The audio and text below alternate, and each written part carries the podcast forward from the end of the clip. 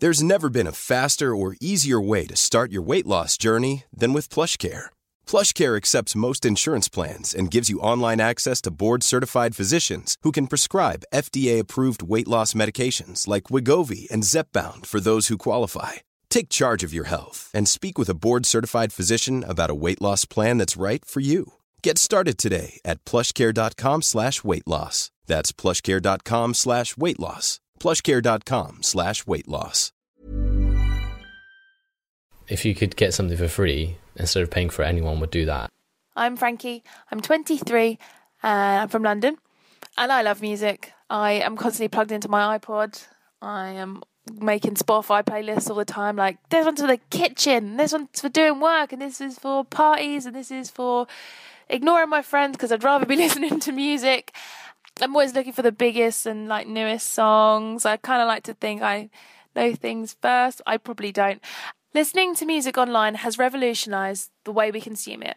Before Spotify and SoundCloud, if you liked a song, you either had to trek it down to the nearest H M V and hope they had it in stock, or wait for it with fingers crossed to come on the radio.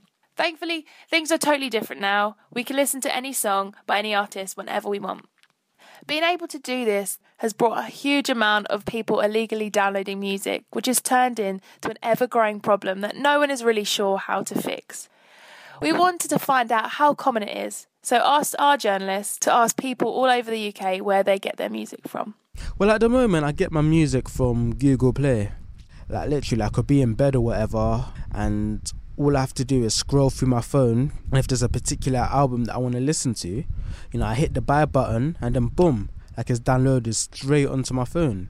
I, I just, I'm still, I'm still in awe of it, you know. I think it's brilliant. SoundCloud? I get my music from Spotify mainly, or iTunes. I buy off iTunes, but mainly I do uh, streaming off Spotify. I get my music from Google Play Music. I haven't paid for it because I'm almost finishing my free trial. And now, when that finishes, I've got another one called Bloom F M for another free trial. So basically, I just find loads of ones that I don't have to pay for. I either buy C Ds, use iTunes, or stream through Spotify.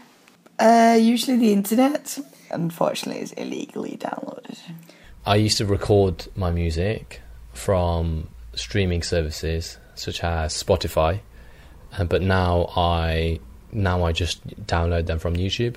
It's something I do, something I don't really think I'm proud of or not proud of. It's just my way of reaching out to get some good tunes to my computer. To get the amount of music I want, I have to spend a lot of money, and as a student, I wouldn't really be able to afford it. I use uh, iTunes a lot, but I, d- I never really buy anything because I'm a student, you know, I've got to cut corners. Getting people our age to spend a tenner on an album is never going to be easy. We are at probably the poorest we'll ever be. This is really bad for me to admit, but I illegally download.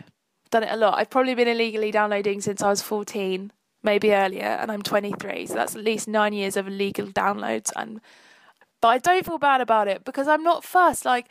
I don't feel like these people in big record deals need another ninety-nine p from me. When illegally downloading music, should we feel sorry for the artists that are likely to be in huge record deals? They're putting a lot of hard work into their creative output, and producers and songwriters aren't getting their fair share compared to the artists. So I do think it's unfair on the guys behind the scenes not getting their money.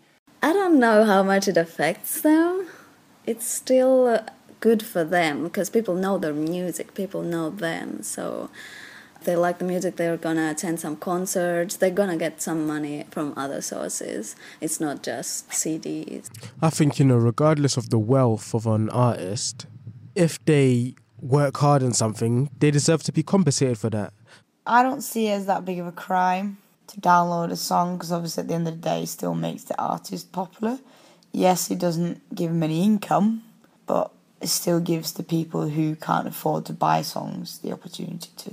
I do agree that it would have been unfair maybe ten, fifteen years back when the music industry would li- really lived on the sale of C Ds, vinyls or things like that. But nowadays, because everything is so digital anyway, and there are so many different possible ways of making money on the internet, I don't think they're losing out as much. If you can't afford it, then you shouldn't be...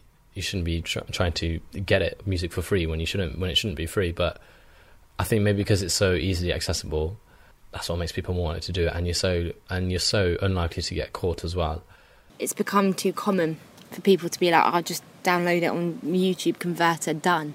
I think it's important that we buy albums because it, it's a sign it's a sign of support. You know, whether it's Beyonce or whether it's up-and-comers like Krept and Konan, if you feel an album's good, then, you know, let's show let's show that the album's good.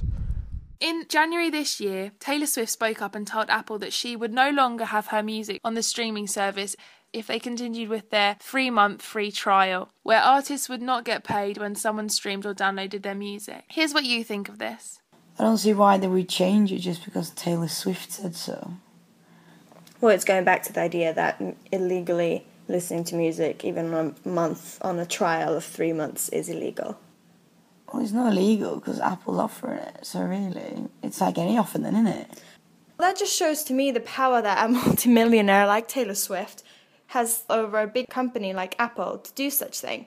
There's so many people out there who are, you know, not paying, so then to do that is like... You think it's not fair, like, that she should get more money than she already has? Do you think that it's fair that... I think they really, she already gets enough money from, like, her other songs or whatever. I think the least you could do is just that little bit of people yeah. who cannot buy it could at least do that.